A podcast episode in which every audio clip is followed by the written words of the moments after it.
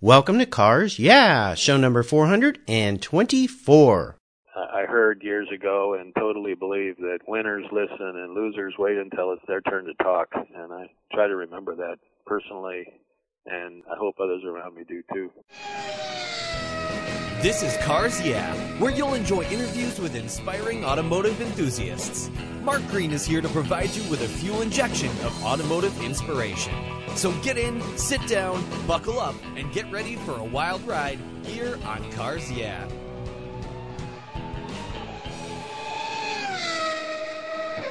I'll never worry again about having a dead battery with my NOCO Genius Boost Jump Starter. This compact tool fits in my glove box and features rechargeable lithium battery technology that'll jumpstart a dead battery in my car, boat, truck, or RV. The Genius Boost features built-in spark-proof technology and reverse polarity protection to safely jumpstart any of my vehicles. The compact, ergonomically designed clamps are built from solid copper for maximum conductivity. There's a built-in ultrabright dual LED flashlight with seven modes including an SOS and emergency strobe. I use my Genius Boost Jump Starter to charge my phone, tablet, and laptop while I'm on the road or if the power goes out in my home. The unit itself is easily rechargeable in my vehicle. The Genius Boost from NOCO is the ultimate emergency tool that's safe and easy to use. Quality design, state of the art technology from NOCO, the battery car source since 1914. I've got one in each of my vehicles. Get yours at geniuschargers.com. Hello, automotive enthusiasts. I am revved up and so excited to introduce today's very special guest, Peter Mullin. Peter, are you buckled up and ready for a fun ride? I'm ready. All right. Great to have you here. Peter Mullin is the co-founder and chairman of the board of M Financial Holdings Incorporated, a network of independent firms that serve the financial and life insurance needs of corporations and executives. His lifelong romance with the automobile, particularly French automobiles, culminated in the Mullin Automotive Museum in Oxnard, California. He owns one of the finest collections of French cars in the world, and the museum is a tribute to these cars in a spectacular setting for the public to enjoy.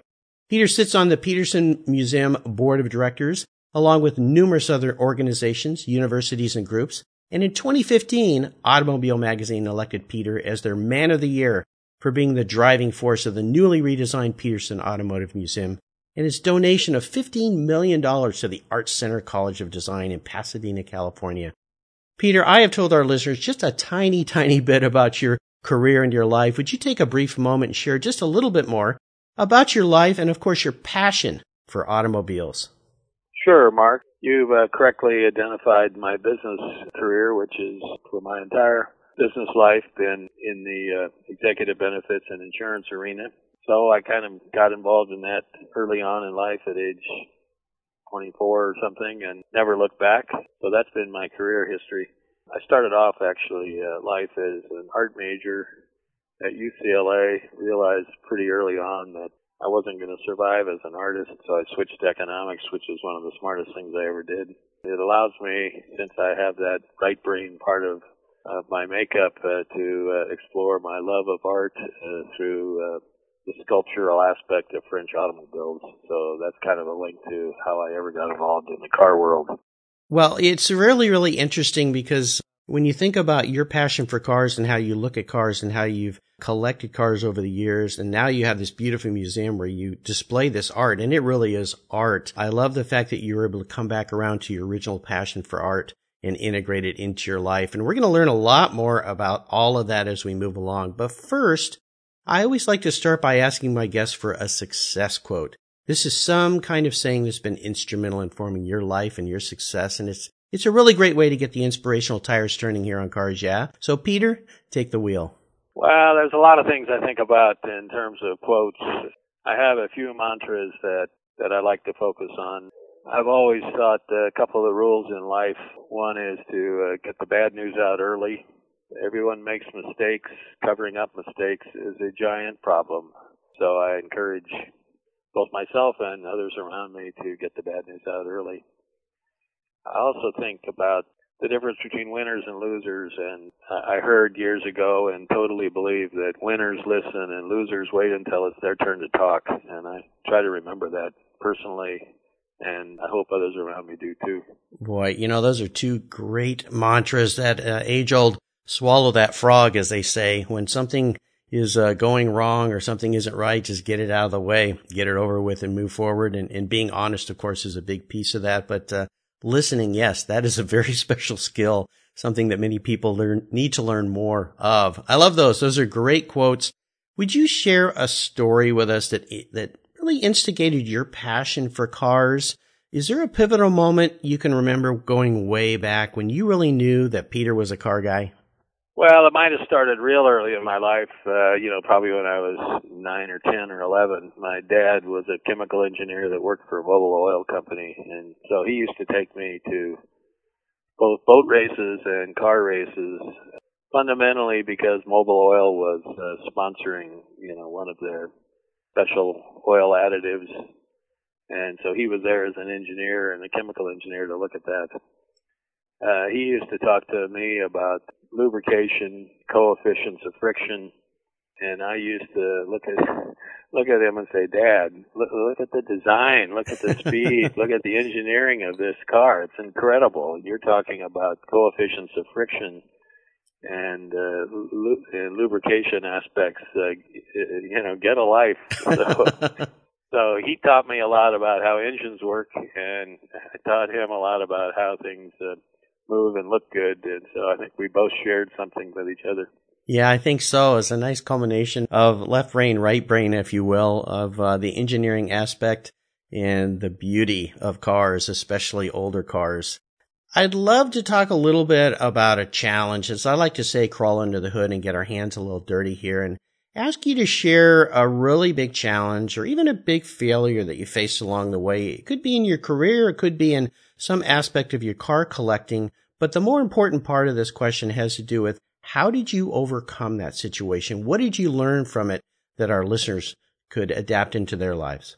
Well, from a business standpoint, uh, you know, I took a deep breath and bet on myself a number of years ago when I was 25 or 26, which is to go into business for myself as opposed to rely on the salary from uh, an employer and, you know, there's a certain amount of trepidation associated with that, which is uh, you're walking away from a safety net to uh, kind of bet on yourself.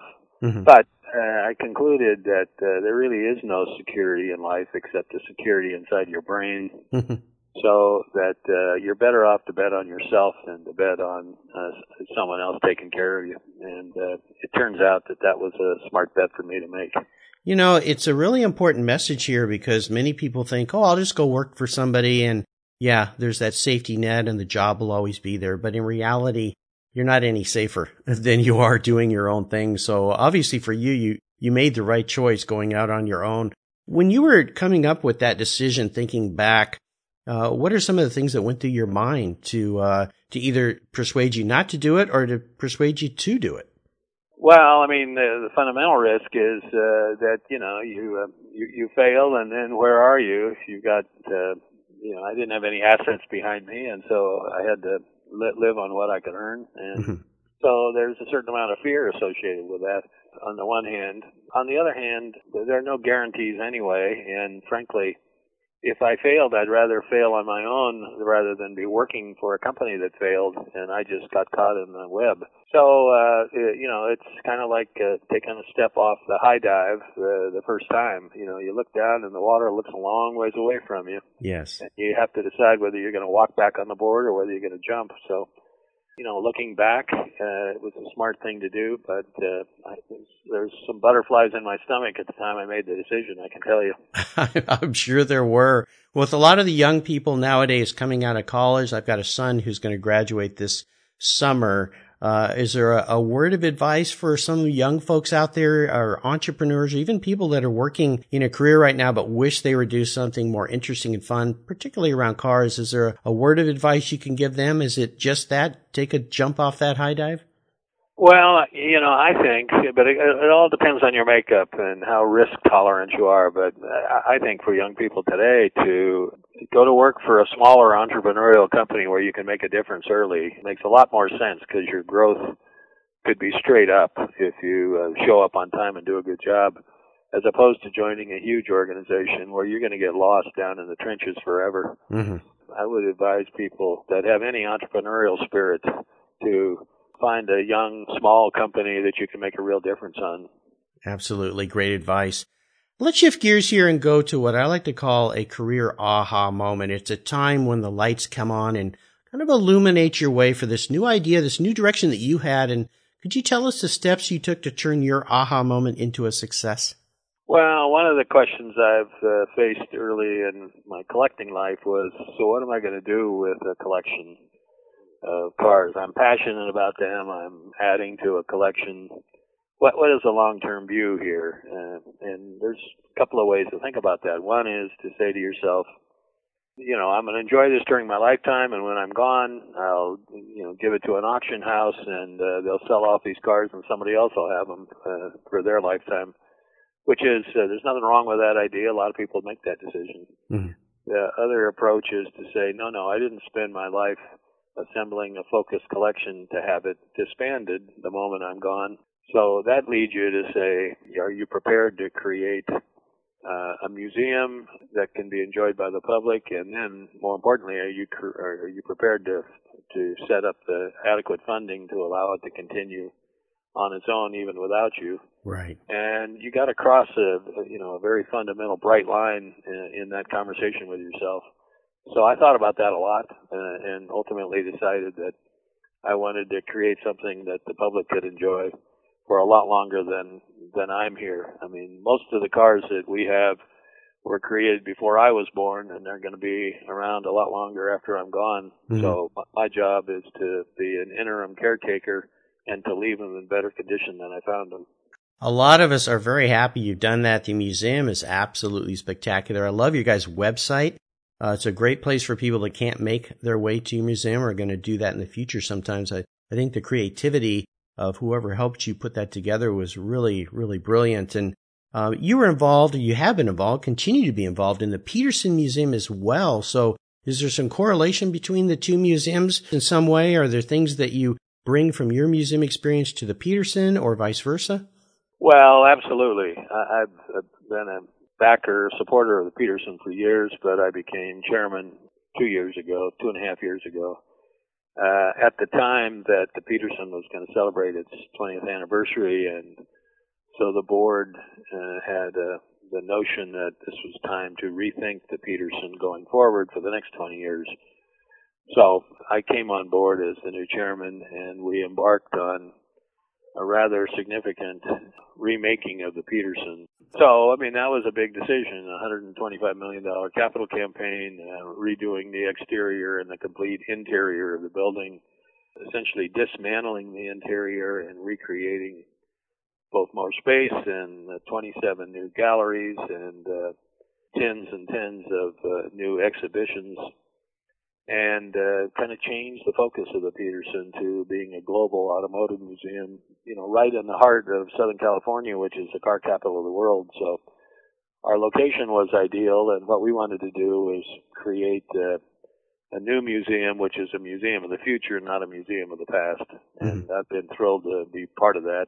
And it links directly to our own museum because the ground floor of the Peterson, the first floor, is the Mullin Gallery, and I've got a number of our cars in there that celebrate the automobile as art, and there'll continue to be a revolving exhibition in there to focus on the artistic aspects of the automobile. Well, congratulations of what you and the team there have done. It's just absolutely brilliant. And now, for those folks that aren't real familiar, Oxnard, where your museum is, is just a little ways up the road, just north of the Peterson, correct? Yes, it's up the coast uh, toward Ventura, Mhm. uh, and so it's kind of halfway between Santa Barbara and Los Angeles on the on the coast. And when you were building out the Mullin Museum, let our listeners know a little bit about when that museum was put together, when it was built, and and uh, maybe a couple little facts about it. Well, I think we've been open now about five and a half years. Uh, it was an existing auto- automobile exhibition space. Uh, it was owned by Otis Chandler, who was the editor publisher of the Los Angeles Times. Mm-hmm. He was a major car collector himself, and this was where he kept his collection. So it was a purpose-built building to house cars. So when I was looking for where I'd put uh, our own collection in the future, uh, I knew Otis uh, pretty well, and I was familiar with that building. And after his unfortunate death, uh, that building was available, and I thought, what better idea than to acquire Otis Chandler's original automotive display building and, and turn it into uh, to uh, attribute to the Art Deco movement uh, because of the focus of our cars. Fantastic. So that's how Oxnard was picked, and it's a coastal city that is under development, and so I think I'm a little bit on the leading edge of a wave of uh, of new appreciation for Oxnard, but we'll see. Yeah, well, I think you're right. It's a great location. It's a fantastic building. So uh, I encourage any listener who's out in the Los Angeles area to take the time to get up there and see this collection. The cars are uh, just incredible. Now, I assume you've had many, many proud moments in your long career, but is there one that stands out for you? Well, in the car world, I'm sure the moment that stands out the most is, uh, you know, the opportunity to win Best of Show at Pebble Beach. Uh, yes. Which is, of course, the apex of the car world and just being invited to Pebble Beach, uh, you know, is a great thrill, and you've already won just by being invited. So, right to end up at least once in your life having best of show is, uh, is you know, kind of the, the the crowning glory, and so that fortunately happened to us a few years ago with uh, Voisin that you mentioned earlier. So that was certainly a crowning moment for me.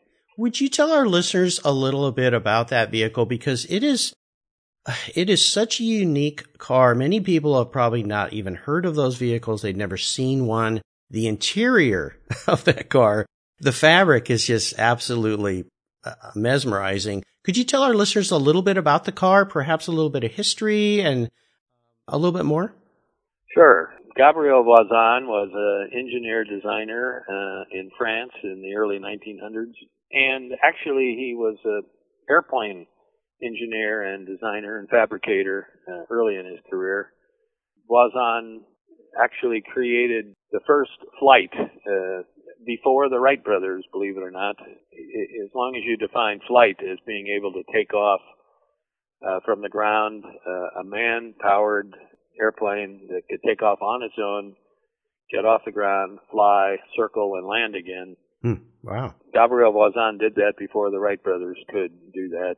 Wow. And uh, won a 50,000 franc prize for doing that in France, which was real money at the time. Mm-hmm. Although that historic fact has kind of been lost in history because people tend to attribute uh, father of flight as the Wright brothers. Uh, you know, there's a serious argument that the father of flight was actually Gabriel Voisin. In any case, he uh, uh, built uh, 10,000 airplanes uh, that were used by uh, all of the Allies during World War One, and didn't actually make a car until the end of World War One. His first cars were like 1919 when he decided to turn his attention away from airplanes into cars, and so the automobiles that Voisin created borrowed from uh, airplane technology, so pretty leading edge technology. Uh, he, in addition, was an extremely competent engineer who developed uh, landing gear for airplanes and utilized that to uh, create uh, independent suspension for cars. So a lot of the Voisin automobiles have very high-end engineering aspects because of the airplane technology. So uh, they're, more cherished today than they have been historically, but uh, they're, they're a very special car. I became a fan of Voisin's maybe 20 years ago, and uh, and uh, have collected a number of them and restored them. And um, you could say only a mother could love a Voisin uh, because uh, you have to get used to the way they look. Uh, they're not your conventional look, but they're uh, they're brilliantly designed and sleek bodies. And you know when you measure the coefficient of friction, meaning how how slippery are they moving through the air, you know they they pass with flying colors. So uh, we're, we're thrilled to have been able to celebrate the life of that great man who lived to be 93 years old. Wow. Continued to design his whole life. Well, they are they are really really unique cars. When you walk up to them, you're right. There's something different, definitely different. And I appreciate you sharing some of that really fascinating history some of those things I didn't know either. So really lovely cars. Let's have a little bit of fun here. I, I'm interested in this, the answer to this question because you have so many cars now, but let's go way back to your first really special car. That car that you finally got that you went, oh man, I've wanted this for so long. I'm finally there. And maybe share a quick memory you have with that vehicle. Well, the first car I bought, uh, I was uh, like 15 and a half years old and uh, had mowed a lot of lawns and taken out a lot of trash for people to collect enough money to be able to afford to buy a car. And I bought a 1953 Chevrolet Bel Air convertible, which I thought one of the sexiest cars around at the time. The 54 taillights were better looking than the 53, so I switched out the taillights to 54 taillights. That was the only modification I made to the car. but it was, uh, you know, a, a great car, a, a painted Sierra Gold with a beautiful white top, and uh, I used to go to uh, to the beach with it, uh, with the surfboard in the back, and I thought that was about uh, to catch me out right there. So. Very cool. So you were a surfer in your youth. Well, yeah, not I wasn't an avid surfer, but I, I surfed. Yeah. Well, cool. It's something we share. I grew up in Southern California, and and I love that. In fact, sadly, found out today that um, Gordon of Gordon and Smith surfboards, GNS surfboards, we just lost him. My first surfboard was a GNS surfboard, so remember uh, way way back when.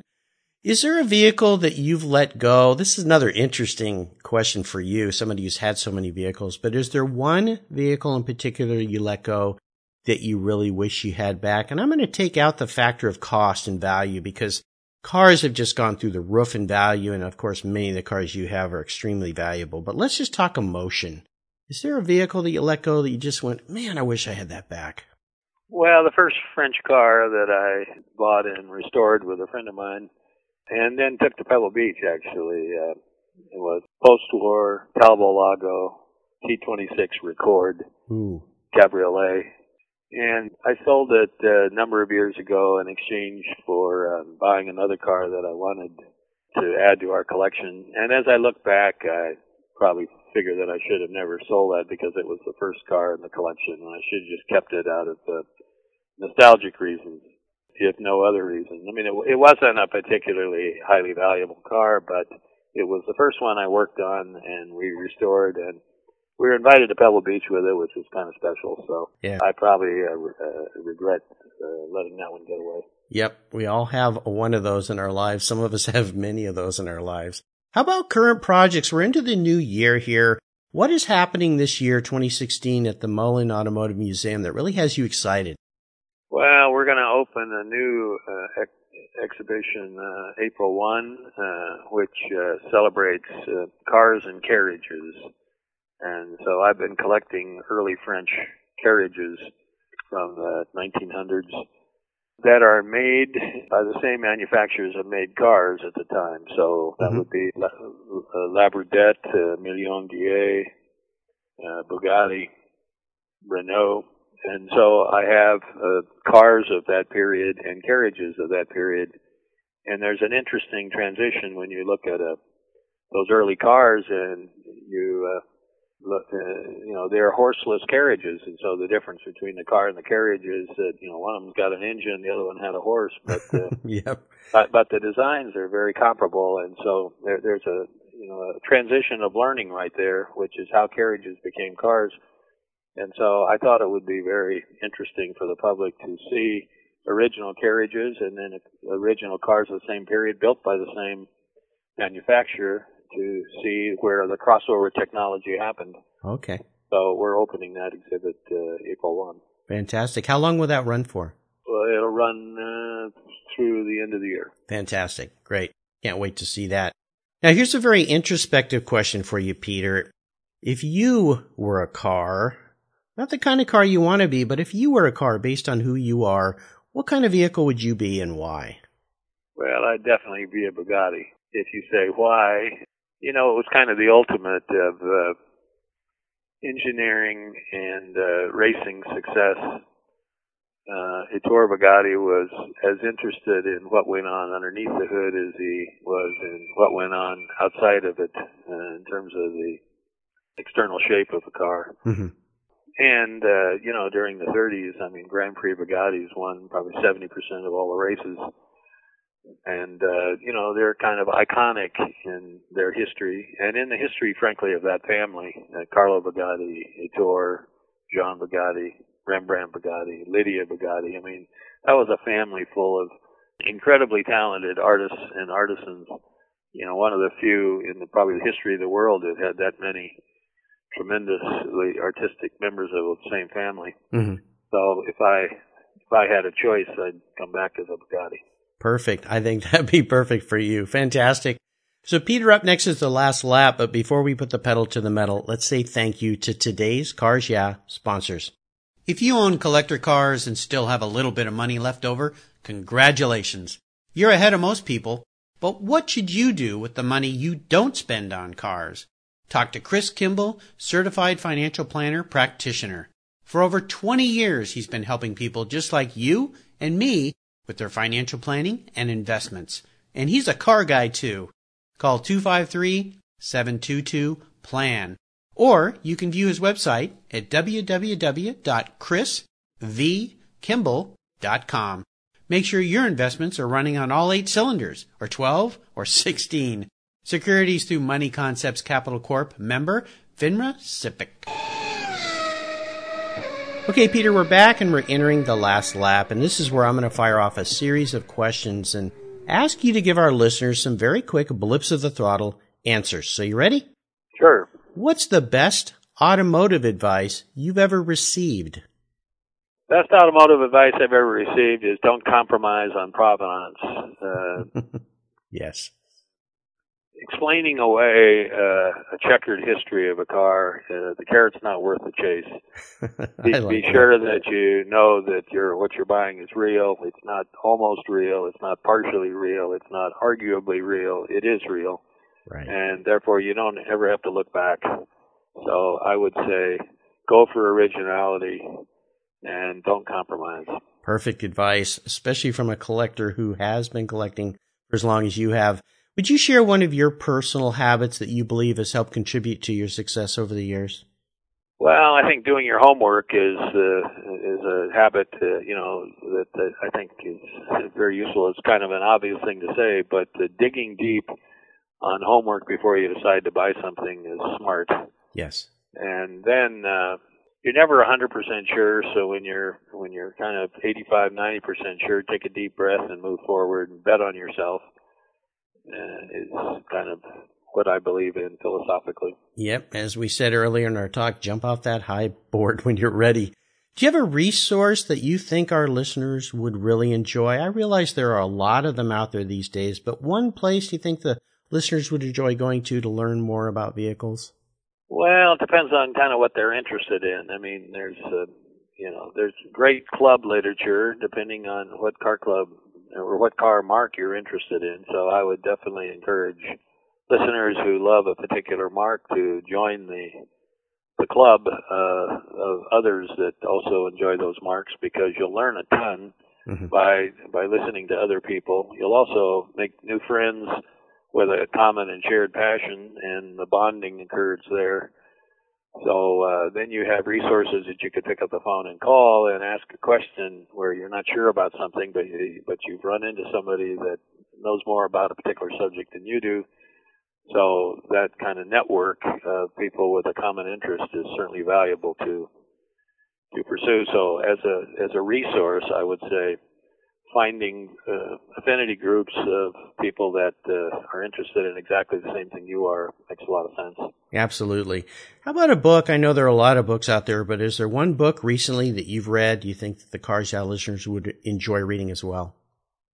Uh, well, uh, in terms of car lovers, uh, there was a book uh, published uh, about a year and a half ago of the 50 years of Pebble Beach, uh, which is uh, an extraordinary book in the sense that it recaps all of the winners and the background and history of those. So, as a resource book, that's Mhm. a great one.